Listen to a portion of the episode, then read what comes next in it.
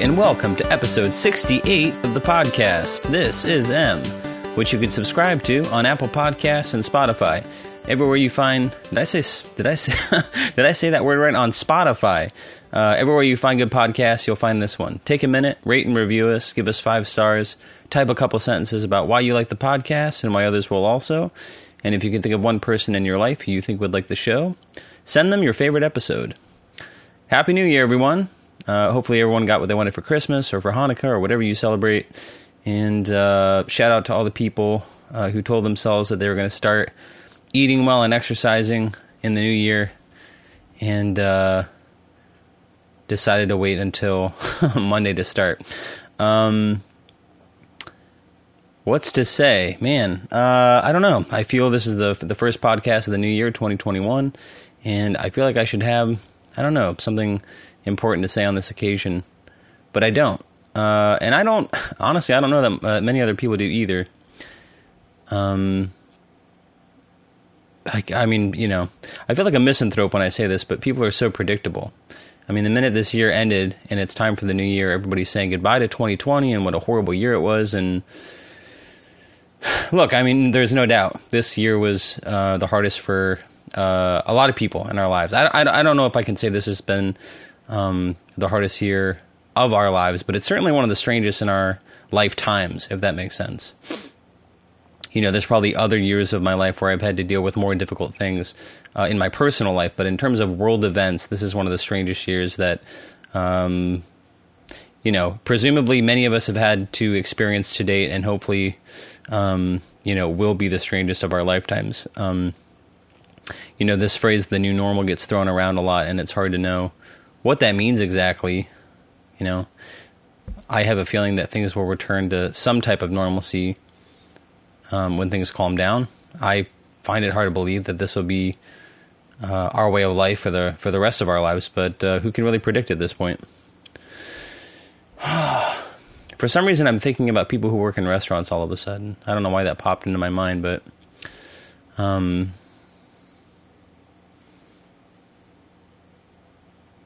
Yeah, maybe I'm just thinking as someone who worked in food service for a long time. I think when I think about life not returning to its normal state, I just think uh, in terms of of, of, of biz- businesses, right? Something like this happens, and then uh, I guess sometimes I just imagine myself what I'll be like with my own children when they announce to me what type of job they want to they they want to pursue or what kind of career they want to have, and uh, because I live in this very specific time period, I'm going to be the person who says, "Oh, well, that's a great career. That's pandemic proof." And that'll be a type of thinking that may just be indicative of the time period I was raised in. You know, some of us have grandparents who lived during the Great Depression. And when people say, God, uh, grandpa's such a ballbuster or grandmother's such a worrywart, you know they're they're excused by saying, "Oh well, you know, she uh, grandma's a product of the depression, or grandpa's a product of the depression." Uh, I guess I wonder, you know, what sort of uh, paradigm informing influences are happening on each of us right now uh, that will uh, indicate that we are members of the pandemic generation, so to speak. Um, you know, in what ways are we being formed by this? That, of course, there's the ways that we're all aware of right? I mean, we're having to social distance. Um, I think, well, I was going to say the way that we interact with each other is changing, right? I, I went for a walk around my neighborhood yesterday, and you know, I feel this all the time. I'm just drawing on it now, but you know, we have to be strangers to each other now. I, I there's this part of a uh, in, in this sort of neighborhood that's adjacent to me. There's this playground, and as I turn the corner, and I see that there are groups of families. There's a lot of parents with their children there, and they're all playing on the on the playground. And my first response is like judgment. You know, I'm judging these parents for letting their kids play together on this playground. And I just, I don't know, I just felt so isolated in my cantankerousness, if that makes sense. It was just, you know, I, I don't know. It, it, was it's a, obviously a, a, judgment I cast on these people that I just I wouldn't have had under any other circumstance, right? Since this whole pandemic thing, uh, I feel like we're already like uh, you know we're already judging each other a lot, and now this whole pandemic thing has just given us an entirely new, I don't know, rubric to scrutinize people against. you know, I think we've all felt it mounting in terms of like our, our you know, whether it's our uh, political discourse or social discourse in the years leading up to this. And I feel like this pandemic and basically people's response to it has just been another way to sort of, um, I don't know, filter people through and who they are, and basically whether or not they're good or bad people. I think is really what I'm getting at. Um, you know, there's this phrase they say it's something's clinically uh, predictable. According to someone's pathology, there are certain behaviors that are just clinically predictable. We may not know that about we may not know it about them yet, but based on our uh, experience, we can we can just predict that that this person is will or has engaged in a certain type of behavior. Um, they probably do this with criminals also, but um, but uh, I'm just thinking about the major issues that you can basically determine a lot about someone by. Like some people are just single issue voters, right? Like they vote uh, uh, abortion is the one that jumps to mind. You can basically tell who a person is based on where they fall on certain issues, and uh, you know, a lot of people don't want to be this reductive in their reasoning, but it's like you can tell a lot about a person by their response uh, to the pandemic, whether or not they think it's real, right? You can tell a lot about a person by who they vote for uh, if someone's a Trump supporter, I don't know. It it just feels safe to assume uh, certain things about them, and the same is true for. Um, I mean, the same is true. For, the same is true for the Liberal Party also. Um, so what does all this amount to? Yeah, I don't know. Strange times. I think the whole reason I don't even know why I go down this road, but the whole thing I'm even thinking about is in terms of the new year and saying that people are predictable. And I was saying that you know everybody's posting on social media like goodbye to 2020 and then this is the year you know this is the year that's going to be theirs um uh god I, I maybe, maybe i am just a misanthrope or a bad person but there's so many people i'm connected with on social media that i don't even like you know and uh but for some reason it's like because i look at their content you know as i'm sort of scrolling through instagram or even going through my facebook feed there are certain people maybe there's like a dozen or so who I strongly dislike, uh, and yet I'm connected with them on social media. And uh, I think because I fixate on their content, you know, I scroll through it and it gives me. And I, I think this is actually the uh, um, what's the word the um, uh, the algorithm that Facebook is based on, right? Whatever elicits the strongest response in you, and I think the strongest response we usually have is anger or disgust is what you land on. And Facebook doesn't really care what you feel about it, it just goes, oh, you're engaging with this type of content. Let me show you more of it. And, and it usually happens to be things that piss us off. I think that's what uh, Facebook does particularly well. But, you know, there's this one person I landed on who was in this like yoga pose, you know, and it's always like the people who are broadcasting how much clarity they have and how much insight they have and how uh, much learning they've done in, in the last year. They usually seem to be the most lost you know, it's like people who uh, broadcast how happy they are. It's like, oh, you cry yourself to sleep, don't you? But um, yeah, people who just say like, uh, I don't, I don't know. It just, I, I don't believe people when they say like, oh, this year taught me gratitude. This year taught me how to appreciate people. This year uh, taught me how to hold space for myself. And it's like, um, that doesn't feel real to me. Those don't think, th- those don't feel like benchmarks that you actually can quantify and uh, and reach. Does that make sense? like losing weight is a very concrete benchmark. Oh, I lost 40 pounds. Oh, I lost 20 pounds. Oh, I can run nine miles. These sort of ephemeral, I don't know, emotional slash spiritual uh, goals that people claim to have reached. It's like, I don't know how you, I don't know how you, I don't know how you know that. And by the way, my other thought as I'm saying this is, you know, if life has taught me anything, it's that every nothing's permanent. You know, you think you've reached a certain stage in your life, just give it time. you know, I mean, I think I was saying this when I was reflecting on a friend of mine who recently was, you know, I say inculcated into the cult of Donald Trump. Uh, this per, this sort of creative person that I know who, at least according to their social media, has skewed very much to the sort of alt right end of the spectrum, and uh, you know, I don't know. It's just, and I, and really, I draw on my own experience too. Is people think they land in this place where they have something figured out. It's sort of like uh, when you're a young kid and you like certain bands. It's like you want to get a Pearl Jam tattoo when you're 16. It's like, why don't you give it four years and see if you even listen to this band anymore? You know, life is long. You live, if you're doing it right, you live 10,000 lives, you know, in the span of one.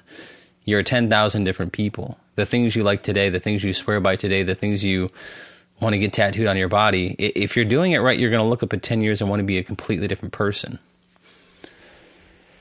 I mean, I'm reflecting on. I think this came up around long, man, many episodes ago when we were talking about uh, the pristine sneaker life.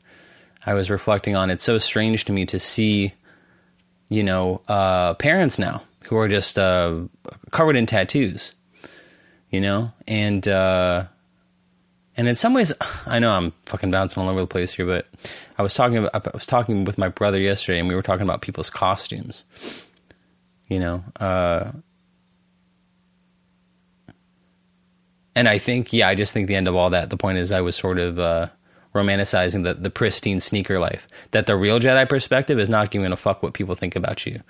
Um, and even now, I guess I've sort of reflected on this, and this sounds like a fucking world of bullshit from a guy, from a guy who has a podcast where he feels the need to sort of uh, broadcast a stream of consciousness uh, for an hour, uh, an hour a week to uh, anybody who will listen. But uh, you know, in an era where uh, two thoughts. Two thoughts are happening at the same time. When I was speaking with my brother, he was reflecting. He's sort of transitioning. You know, he got his doctorate in one field. He's sort of transitioning in terms of his career now into another field, and he was uh, unhappy to see all the things that he's sort of expected to do uh, explicitly, implicitly. I'm not really sure what the word I'm trying to think of here is, but you know, to be a member of this community, to to to market yourself, there's a lot of things you have to engage with, and a lot of that is social media. And uh, you know, the way it's framed is that you need to create, uh, you need to be on Twitter, you need to have a blog, because you basically need to find a way to uh, create a portfolio and broadcast, you know, what you're doing that's unique. And I don't know if we really went into it, but my thought, and it's coming up again in this conversation, is you know, to truly be different, you have to do something different.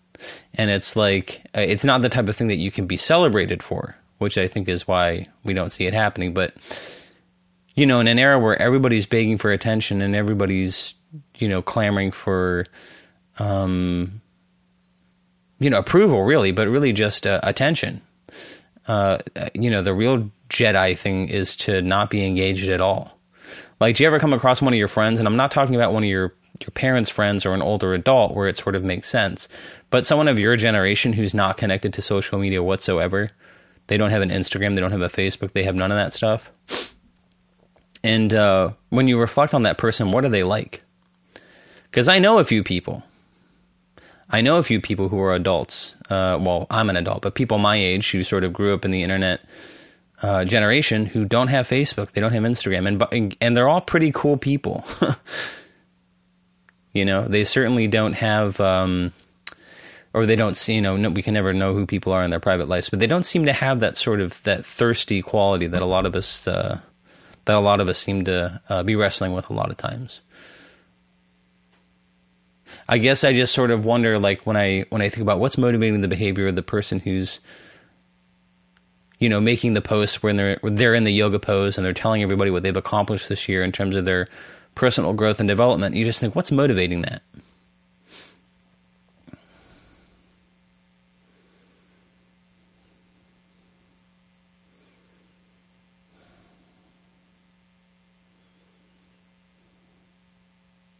And I don't think I'm trying to come across as holier than thou. I mean, it's I think it's something that I actually understand.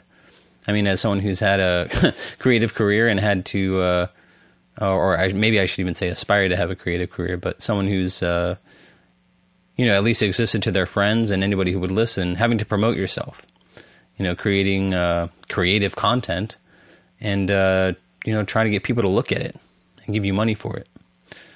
Um, I get it. It's wanting you know it's wanting approval. I guess I sort of I feel weird. Like how can why do I feel so critical of that when that's really I don't know. Isn't that just the human condition? Isn't that what we're all dealing with?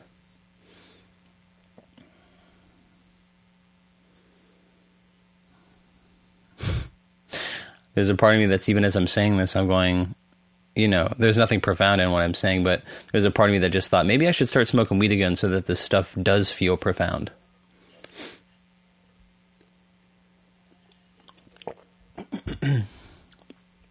you know, I was talking with somebody else in my life recently saying, you know, there were times in my life, even when I was smoking pot on a regular basis, that I like you would have these moments where you would kind of have a certain type of high where you feel like you break your brain and you kind of your your mind kind of goes into the stratosphere and you feel like you transcend some kind of perspective in your life that you live with every day you know you've penetrated into some deeper truth. And it's not like any new bits of information have entered your head. It's just a new perspective. You know you feel like oh man i go through my life with this one cloak of experience. And now that i'm in this altered state it's like i my mind has expanded to encompass some you know heretofore unknown truth. And you think how can i go back to my life and live how I've been living, knowing what I know now. and then you go to bed and you wake up and you're just back in your life.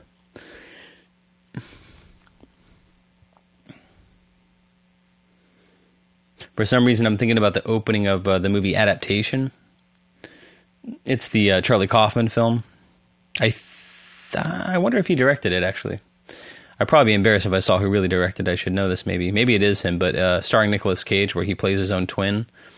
Meryl Streep is in it. Um, really, really good movie. But it sort of opens with this monologue, this sort of voiceover monologue from Nicolas Cage, where he's doing the type of internal monologue that many people like Charlie Kaufman, many creative people, I think many people in life understand, which is his sort of self talk, his sort of self motivation. Even though he, he really feels insecure, he's saying things like, Oh, yeah, I'm going to do X, Y, and Z. You know what? I'm going to work out. I'm really going to do it this time. No bullshit and it's like uh, I don't know, man. I don't know. I'm talking about bullshit here. I'm just sort of feeling my way forward in the dark. Maybe what this is actually going toward is like New Year's resolutions. Maybe what I'm trying to get at here is this, you know, we make these declarative statements about tomorrow I'm going to be a different person. You know, I've been wrestling with X, Y, and Z, but tomorrow I'm going to be a different person. You know, tomorrow, it almost like, for some reason, I'm thinking about like when you watch action movies, a lot of times what determines the outcome of the fight is the will of the person, of the combatant.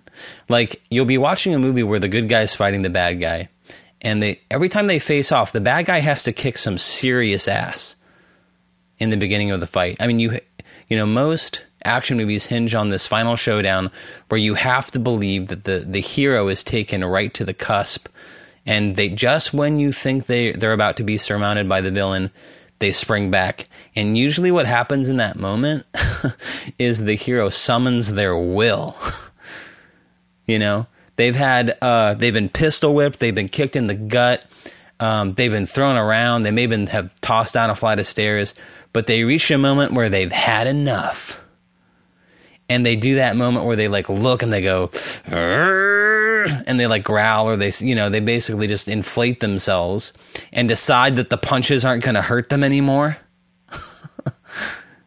you know they uh they just basically decide that the punches are not going to faze them anymore and uh, overpower the villain you know they'll like catch catch his fist in their hand and start to push back and the villain's eyes widen and they say, What's going on here? They feel the table start to turn, and then it's on like Donkey Kong. I feel like that uh, we you know we take that I feel like we take that on in our lives sometimes. You know, as if we can just as if we are the person we are today just by choice. You know, as if the behaviors that we're engaging in that are keeping us from what we think we want or maybe in fact what we do want, you know, aren't fulfilling some profound purpose for us. Not something that makes us happy necessarily, but some kind of profound purpose. You know, this may sound like a captain obvious statement, but we do the things that we do for a reason. Uh, you know, we develop the habits that we do, and we get, we engage in the behaviors that we do because they do something for us. they meet some immediate need. You know, not not some long term goal that we've set for ourselves or some uh, character we want to ultimately embody, some kind of hero we we ultimately want to embody They meet a very immediate need for us, maybe even something more critical. You know, for the person who I maybe, and I'll, you know, all the time I get on these conversations, and I, a lot of times I am talking about other people, but maybe it's more effective if I just talk about myself, so I don't sound so judgmental. But you know, for me, like quitting cigarettes is a perfect example. Um, I don't know that I've ever really thought to articulate what it is exactly, but you know, other than the clear biological dependency, like you develop an addiction to nicotine, but there's something that that addiction or that chemical injection is doing for you in the moment. And I remember when I when I smoke, uh, and it's been two. I mean, I started smoking when I was like 11 years old, uh, just casually, just kind of stealing cigarettes out of ashtrays. Um, I, I mean, I've always hung out with older people, so sometimes they would have cigarettes. I'd get a cigarette here or there. Um, but I was a regular smoker by the time I was maybe 13 or 14. I was smoking on a regular basis. And by my freshman year of high school, I was smoking a pack a day. By the middle of my freshman year of high school, and this is while I was away at boarding school, mind you, when you weren't allowed to smoke. I mean, f- forget the fact that it's not even legal for me to be smoking. Uh, you're not supposed to be smoking uh, at your boarding school. But I smoked a, a pack a day. And uh, that continued for, uh, I would say, until I was, I think it was 22. And at my worst, I was two and a half packs a day. By the time I moved out when I was 17 and lived on my own, I was smoking at, at least a pack a day, pack and a half, two packs, two and a half packs a day. It was insane and insanely expensive. Um, you know, I reflect on this period of my life, and I'll get back to the story, I guess. But I reflect on this period of my life where uh, I was like 17. I was living in Arizona. I was living in this duplex by myself, and um, I mean, I had some financial support from my family, and uh, uh, worked a little bit too. Uh, had some wham, some walking around money, but I remember being broke a lot, and I remember having to sell stuff all the time just to get some money for the day. And I remember uh, I had this like suitcase slash backpack type thing. And I remember I would just like fill it up with books, you know? I would fill it up with books that I had, or sometimes DVDs, and I would go to this uh, uh, used bookstore place in Tucson called Bookman's. They had a couple locations, but I had one right at the corner, uh, right at the street from my house. I used to bike there and sell stuff to get like twenty dollars to get like a meal from the McDonald's across the street and uh, like two packs of cheap ass cigarettes. Like these, uh, I don't know, GPC is the brand name that's coming to mind. I don't know if that's what it was. Uh, I think there used to be these cigarettes called Austins too. Anyway, they were like two dollars a pack or some shit. So I could get like two packs of those cigarettes and uh, and like a fast food meal. So uh, but that was a necessity to me. Yeah, I don't know why I went into that part of the story, except that that was a necessity to me. But when I reflect on the times where I did smoke, this is where I'm getting at. I did. I would light them off each other. You know, even when I, I had this period, I mean, I quit from the time I was like 22 to 30, and then I smoked for like a year and a half, and then I I've, I've, I've since quit again, and it's been like four years since I've smoked. But um, when I start smoking, I just like light them off each other. I'll smoke at least a pack a day and it's like it's just like there's just something about that um, and i guess i'm thinking about people who eat compulsively too. It's just any kind of compulsory behavior. It's just something you're doing to keep from doing something else. Maybe is the common thread. I'm just doing it to not feel. Like as long as i'm smoking i'm doing something. I mean i used to reflect on this too like you know people go outside to smoke. It's like you might as well just be standing outside in the cold if you happen to live in a place where it's cold. You're not really doing anything. You know?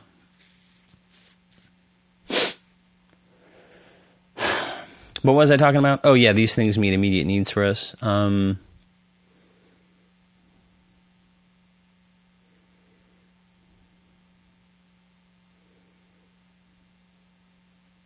although when I think about it, and maybe this is uh, maybe I'm uh, maybe I'm speaking out of both sides of my mouth when I say this, but at the end of the day, I guess if you do want to change your behavior, you do just kind of have to decide to do it.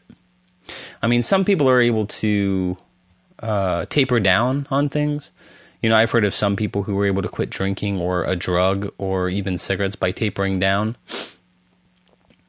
you know, let's say you drink a six pack of beer a day and you go, well, this week I'll drink six, next week I'll drink four, next week I'll drink three, and you sort of taper down that way. But I, I don't think that usually works very effectively for people. In actual, in actual fact, and now I, now I definitely am uh, speaking against what I was saying before. But on some point, you really do have to quit cold turkey. Hmm. Wow. Well, this has been uh, consciousness raising for all of us, hasn't it? Yeah. I guess when I think on my actual life, though, the times where I have changed my behavior, it's been cold turkey. But I would argue, I would argue even then that that the decisive action comes at the tail of a lot of hard thinking.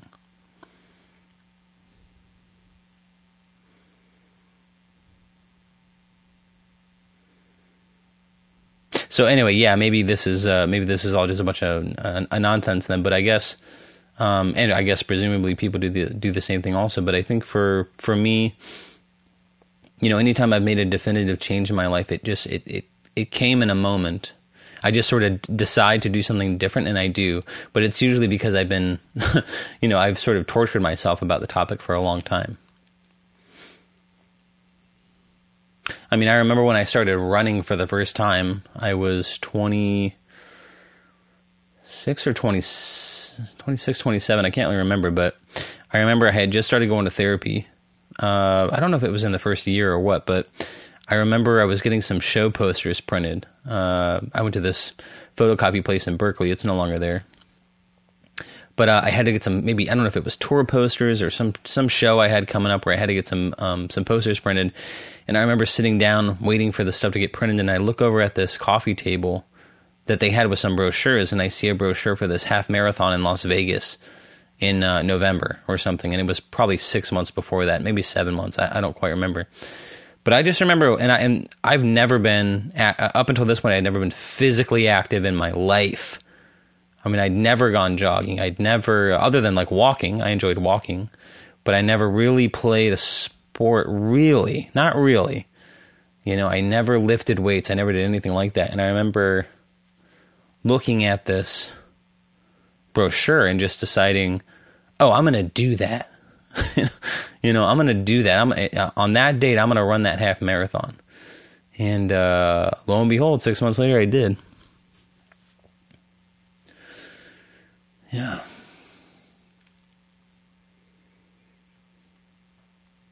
Yeah, dude. If I guess I don't, I don't know. If I'm being honest, I guess, I guess, I want. Yeah, I want another moment like that. if I'm being honest, uh, maybe I'm uh, bemoaning everybody else's uh, New Year's resolutions because I, I feel like in actual fact, there's a lot of things I want to change about my life right now that I feel like I, I need the power to change. Wow, we've really come. Wow, whoa, whoa, whoa, whoa, this is some heavy stuff.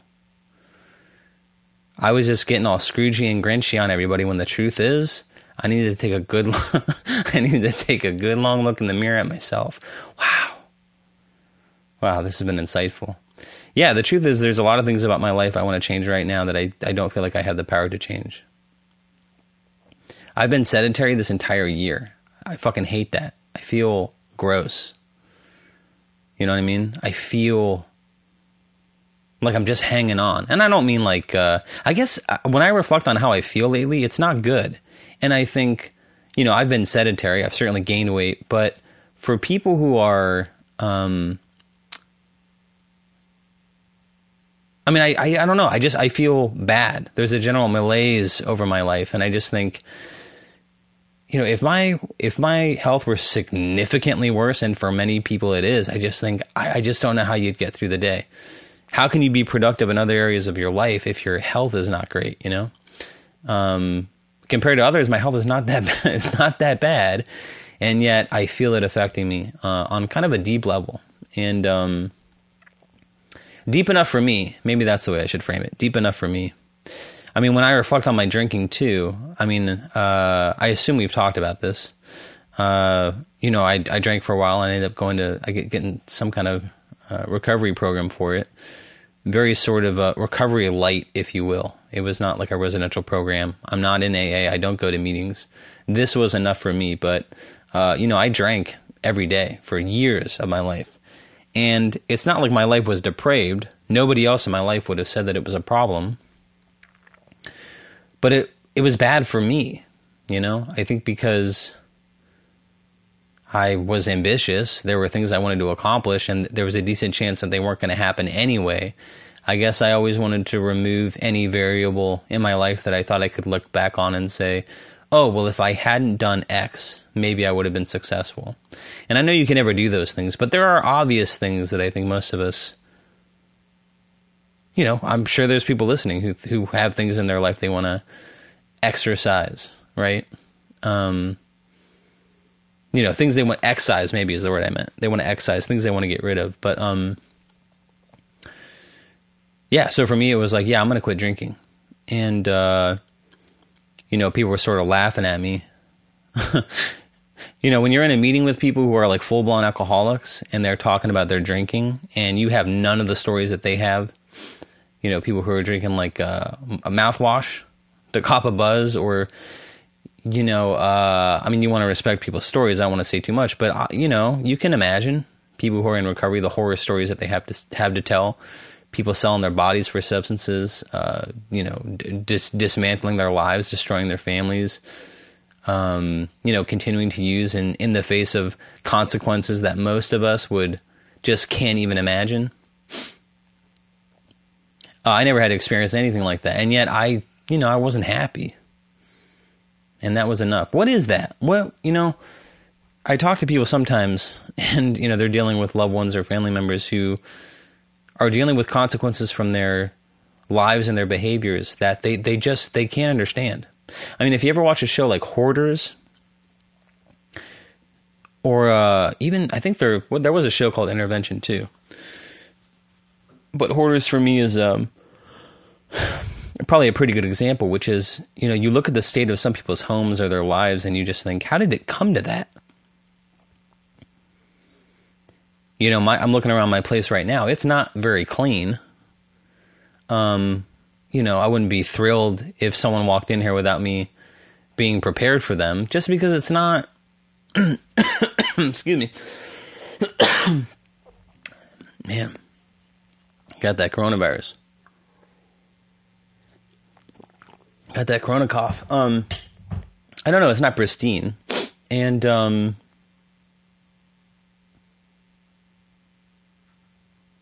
Yeah, and yet I couldn't imagine living in a hoarding type environment. Um, what was I saying? Sorry, that cough really derailed me.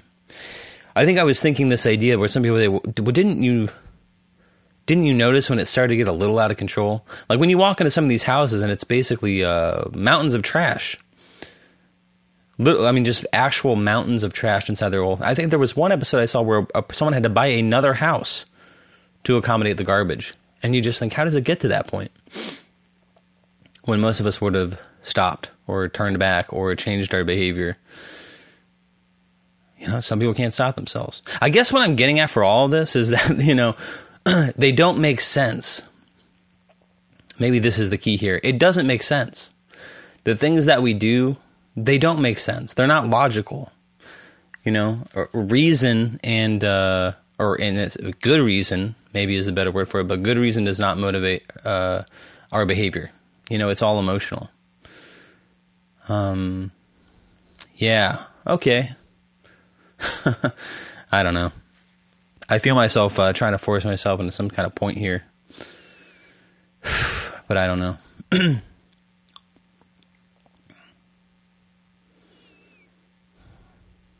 yeah, it's sort of weird. I mean, I, I don't know. I'm trying to avoid these types of uh, commentaries on the podcast, but um, there's been so much input in my brain lately. I feel like when I sit down, I should just be firing off and talking about stuff, and yet lately it's just kind of felt like a slog for me. it feels a little uh, contrived.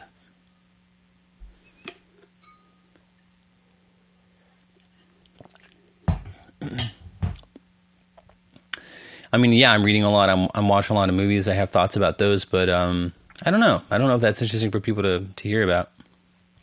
I was thinking though, I've been watching a lot of Kurosawa. I mentioned that on the on the last episode, and uh, just started. I mean, I've never. There's another famous filmmaker named Ozu. I've never seen his movies before, but I just started watching one, and it's it's beautiful. Um, uh, I guess I don't have a lot to say about that about Ozu yet, but um, but it was something. Last night I was watching Throne of Blood. which uh, uh, is Kurosawa's uh, adaptation of of Macbeth, which you know we've talked about Macbeth a lot on this podcast. Macbeth is a huge influence on me, and so you know I had seen Throne of Blood a couple times, probably when I was like uh, sixteen or so. I had this period.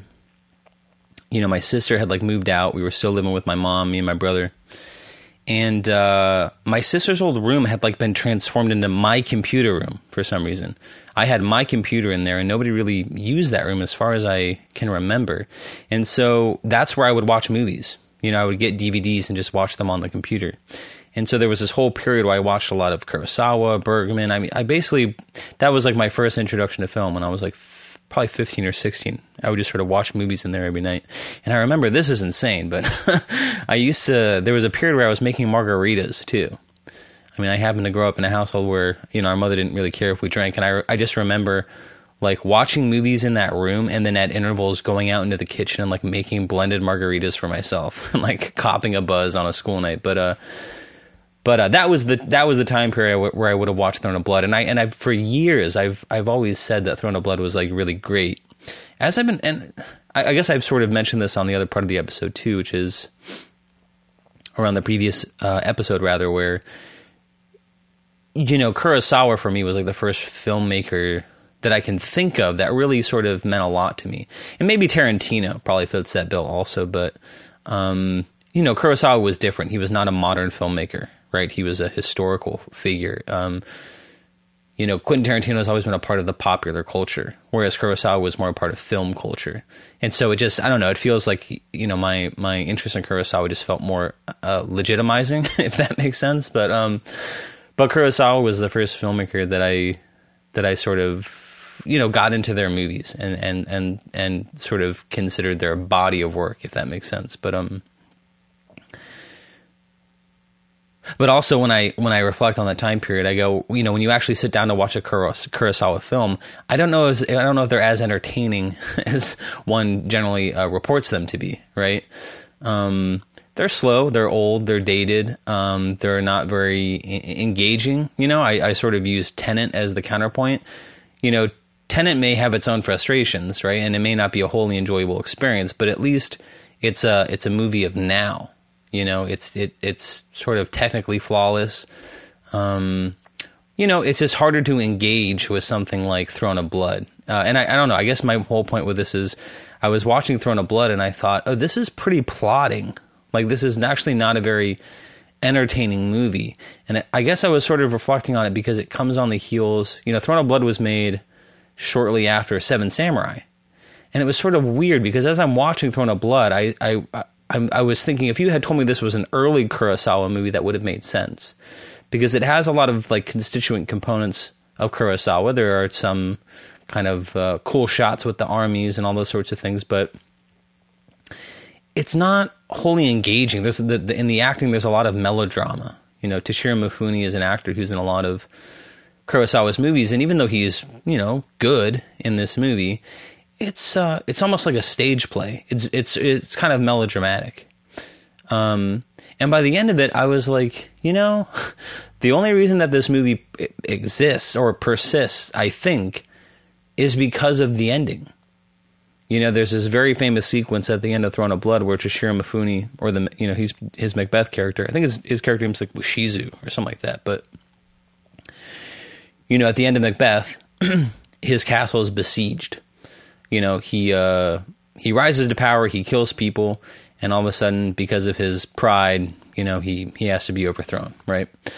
In uh, in the play, he fights a character named Macduff and gets his head cut off. But in Throne of Blood, in Kurosawa's adaptation, he basically gets rained, he gets showered with arrows that just keep coming at him over and over again and he gets stuck like you know uh, two dozen times but he keeps fighting. He keeps trying to run away.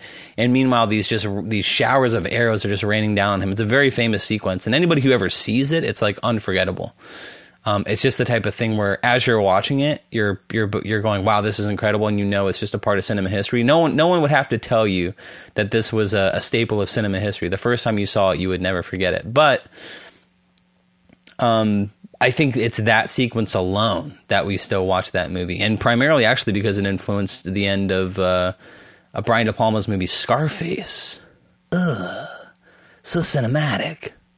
But if you've seen Scarface, and many of you have, that whole end sequence where Al Pacino, spoiler alert, gets shot like 10,000 times, and he says, You think you can stop me?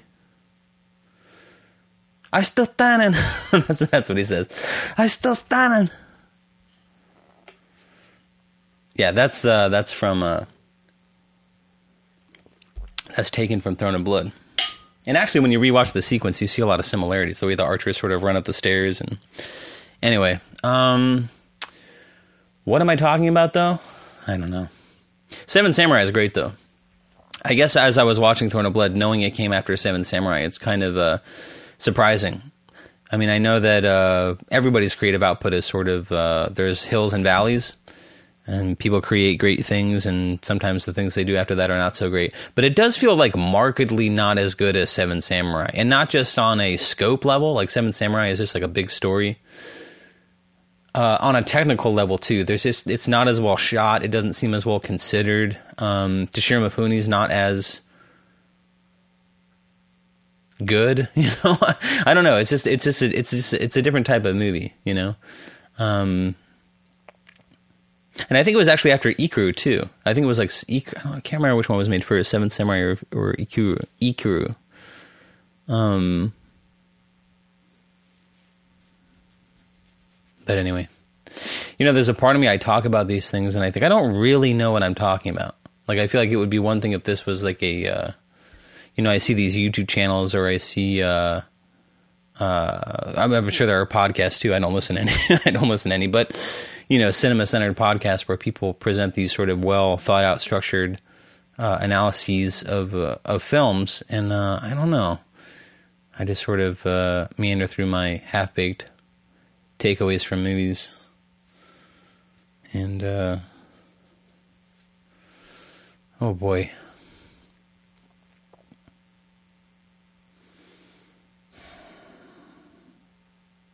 Yeah, dude, maybe I just need my girlfriend back in town. It's been uh it's been a month now. Your boy's been living that bachelor lifestyle for a month.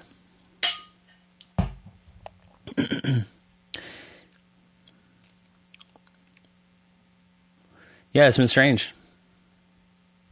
I sort of, uh, you know, I think back and I think, you know, my time is all, you know, um, there was school for a while, but that's been over for a few weeks, and I still, I'm surprised I don't start school for till the end of the month.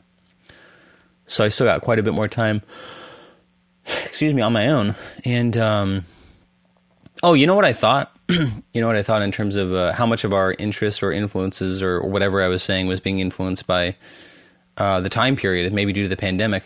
At the end of the last episode, I was talking about this sort of strange, surprising interest I've had uh, considering like owning a pistol. Um, there's a part of me that says I probably shouldn't talk about that too much on a podcast. If I ever do acquire a firearm, it's probably not wise to let people know uh, what you have in terms of your method of self defense so that they can prepare a counter strike. but uh, I'm actually I, I, signed up for a shooting class. There's this range uh, in the Bay Area where I'm going to go and, and, take the shooting class. So uh, we'll see. Maybe I'll go to the range and learn a little bit about gun safety and and fire a couple rounds, and maybe that'll satisfy my desire um, but that's uh, that's a strange thing I found myself interested in. That maybe I wouldn't be interested in if it weren't for the pandemic. It certainly would be interested in if it weren't for uh, uh, reading Elmore Leonard.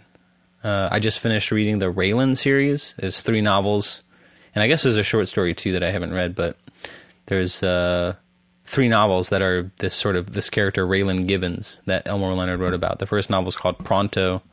Sorry, yeah, I keep punching the mic this episode. I never do that. I should probably move it. Um, yeah, there's a novel called Pronto, a novel called uh, Riding the Rap, and then the final one's just called Raylan. Um, but it was actually reading uh, Out of Sight, his novel Out of Sight. He describes his character who's in love with her, Sig Sauer, 38, and I was like, you know, Elmore Leonard mentions a lot of guns, and I just don't know what to, what to picture. I'm like, oh, is that a pistol? Is that a uh, a machine gun? like I don't I don't know what these guns are. So I just looked up this Sig Sauer.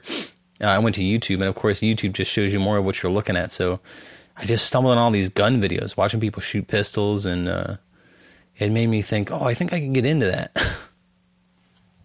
Although this is the crazy part. When you actually go to look into it, and I guess I shouldn't be surprised. I mean, if people are um, if people are making a rush on stores for toilet paper, I guess I shouldn't be surprised that people are there's like panic buying uh, guns and ammunition uh, because of the pandemic. But um, yeah, I guess it's really hard to find ammunition for for guns these days. Um, yeah.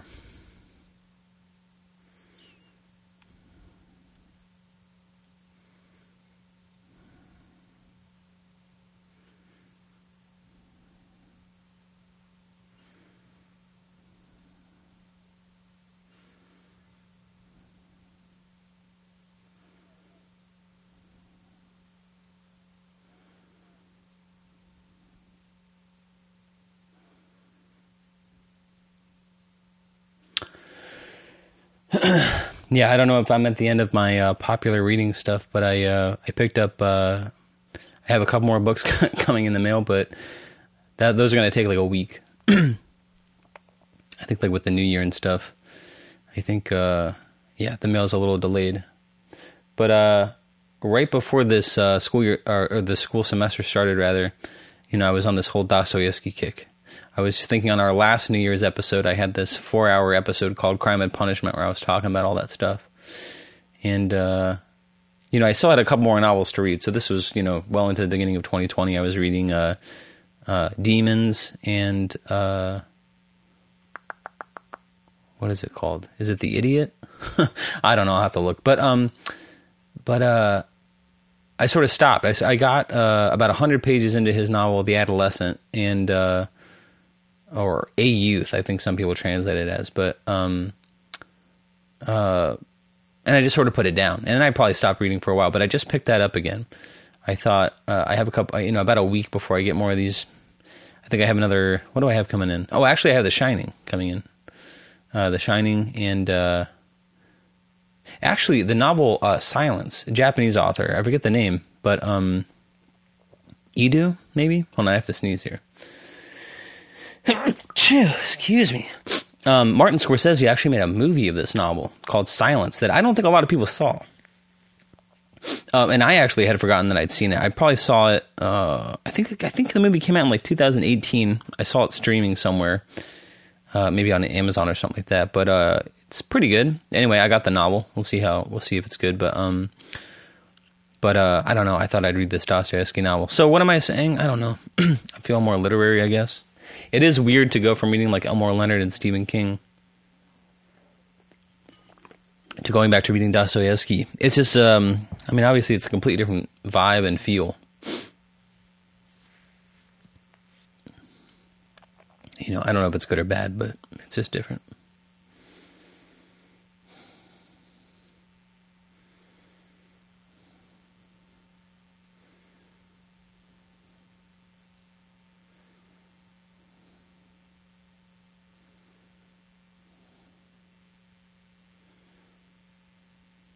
So anyway, it's Sunday here. you know, got some work tomorrow. Uh, it's pretty late, and I told myself I'm to go for a walk tonight. We'll see if I live up to that.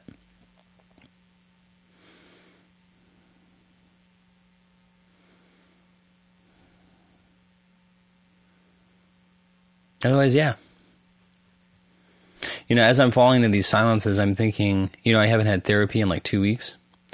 And uh, in two days, I have therapy again. And I'm just wondering, you know, sometimes there's this idea, like when I don't have therapy for a while, I'm hoping that I'll just sort of go in and I'll just have a lot pen up and I'll just be able to talk wall to wall for the entire session. I'm, I, I, I bet I fall into a silence after the first 15 minutes. And, um, and, uh, yeah, I guess as I'm doing this, I'm just thinking it's been a, you know, I'm not saying the podcast has been easy recently, but it's been a while since it felt like this.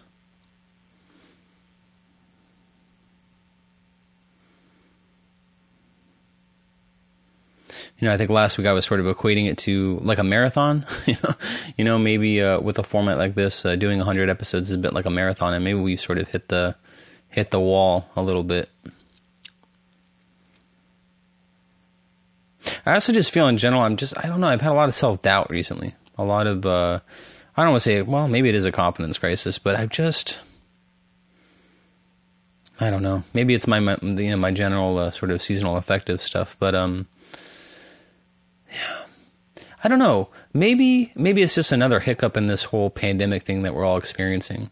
Like I feel like when the pandemic first hit, it was sort of a weird uh, couple weeks, maybe even a month for a lot of us, where we felt just kind of disillusioned and it was hard to focus on things and it was just difficult. And then I think we kind of settled into the things. And then I feel like at the six month mark, I had another couple weeks where it was just it was hard again, and, and it felt like for no reason at all. Just all of a sudden, it was hard again.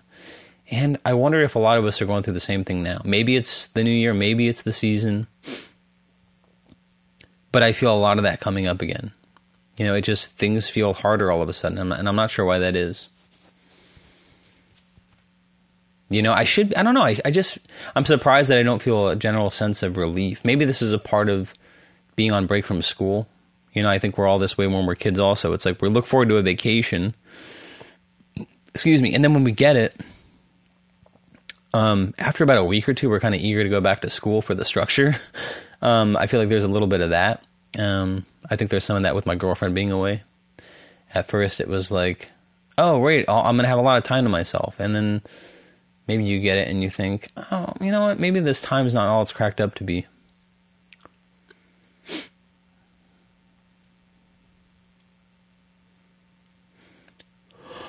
Wait, but um,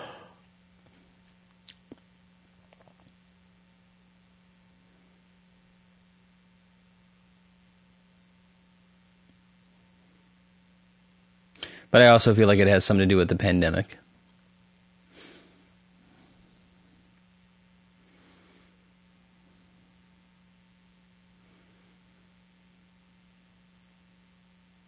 Maybe we just sort of settle into this way of life and we think, um, well, it'll all be over soon. And then every once in a while, enough time goes by and we sort of actually check in with ourselves about how we're, we're doing with all this. And we think, oh, there's no end in sight, really. You know, we're talking about the vaccine, so that that, but but even then, I don't know why that hasn't had a bigger impact on people. That still feels like a like, it still feels like it's not.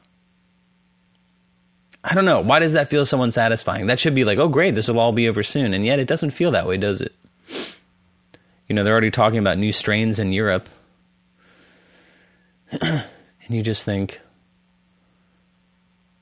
man, maybe it's never going to end. And of course, I don't know. I don't want to say of course, but maybe it will.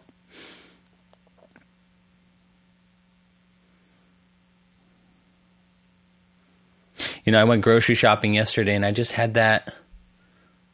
I was sort of equating it to 9 11 in my own mind. I was thinking, you know, if this never goes away, you know, if this is how we live from now on, just sort of queuing up to go to the grocery store, you know, people, I mean, it's like when you watch movies, when you watch older movies, like before 9 11, before the, the terrorist attacks of September 11th, and I actually had this, man, this was, you want to feel like you're getting old. I had this with a trainee at work and we were talking about this exact same thing.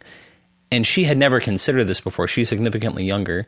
She was a baby when September 11th happened. And I was just talking about these types of differences in the world after 9 11 versus before it.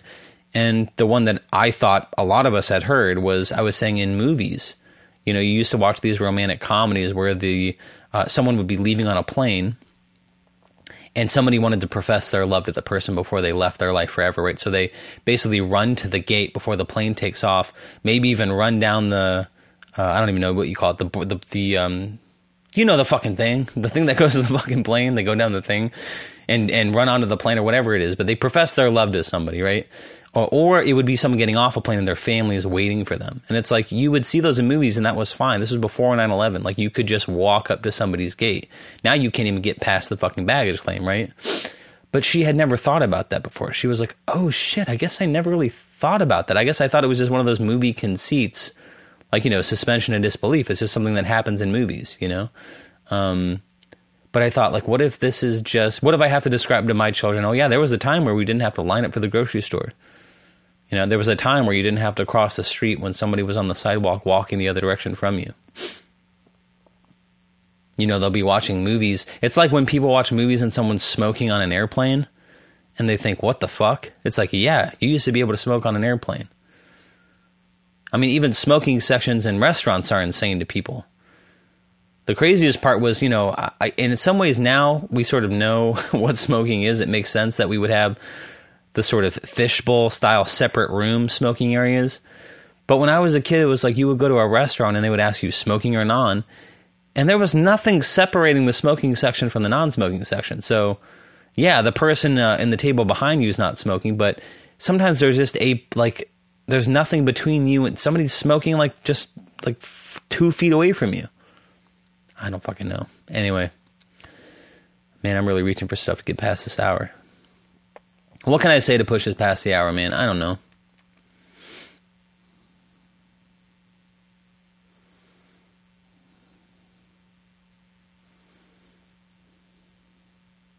yeah, in my mind, I'm going back to that thought. Like, why don't why don't I just make this a 50 minute podcast? Why do I have to do the whole hour thing?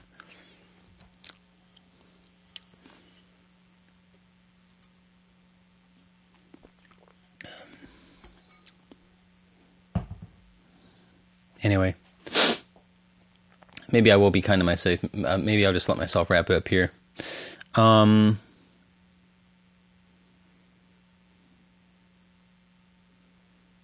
Anything to say? Gosh, I really don't think so. I hate ending on this note, but I mean, it is what it is. I mean, I'm not really sure what to do about it. So let's just let's just end it here, folks. Let's. uh I was going to say let's call a spade a spade, but it, someone explained to me that that's actually a racist comment. I'm not sure how, but apparently it is. So I'll just say let's call it what it is, and uh, let's go ahead and uh, let's put a pin in this thing. Uh, if you haven't already subscribed to the podcast, and uh, I don't know why this episode would evangelize you, but if you happen to want to subscribe to the podcast, you can on Apple Podcasts and Spotify. Everywhere you find good podcasts, you'll find this one. Take a minute, rate and review us, give us five stars, type a couple sentences about why you like the podcast. You know, what are some things you like about the podcast? Go ahead and articulate those. Uh, that can uh, sway people in terms of checking out a show or not. And if you can think of someone else in your life you think would like this show, go ahead and send them your favorite episode. In the meantime, I think one task I've given myself is I'm going to write a couple things down for the next episode and see if we can't uh, see if we can't. Uh, I can't even think of the phrase. What am I thinking of? Uh, let's end this streak. Let's. It's the the podcast has been difficult. Let's see if your boy can't prepare a few thoughts and uh, and try to give you some some meaningful content. I want to win you back. I want to win, I want to win myself back. I want to get back in the game. It's a marathon. We've hit the wall. It's hard. I need some goo. I need some electrolytes. I need something to get this podcast going. And uh, that's going to be my homework assignment for the week. Uh, in the meantime, thank you for listening to date. Thank you for. I'm, I, it, it, means a lot that you keep tuning in. Um, thanks for subscribing to the podcast. Thank you for your time. Thank you for listening. And ciao for now.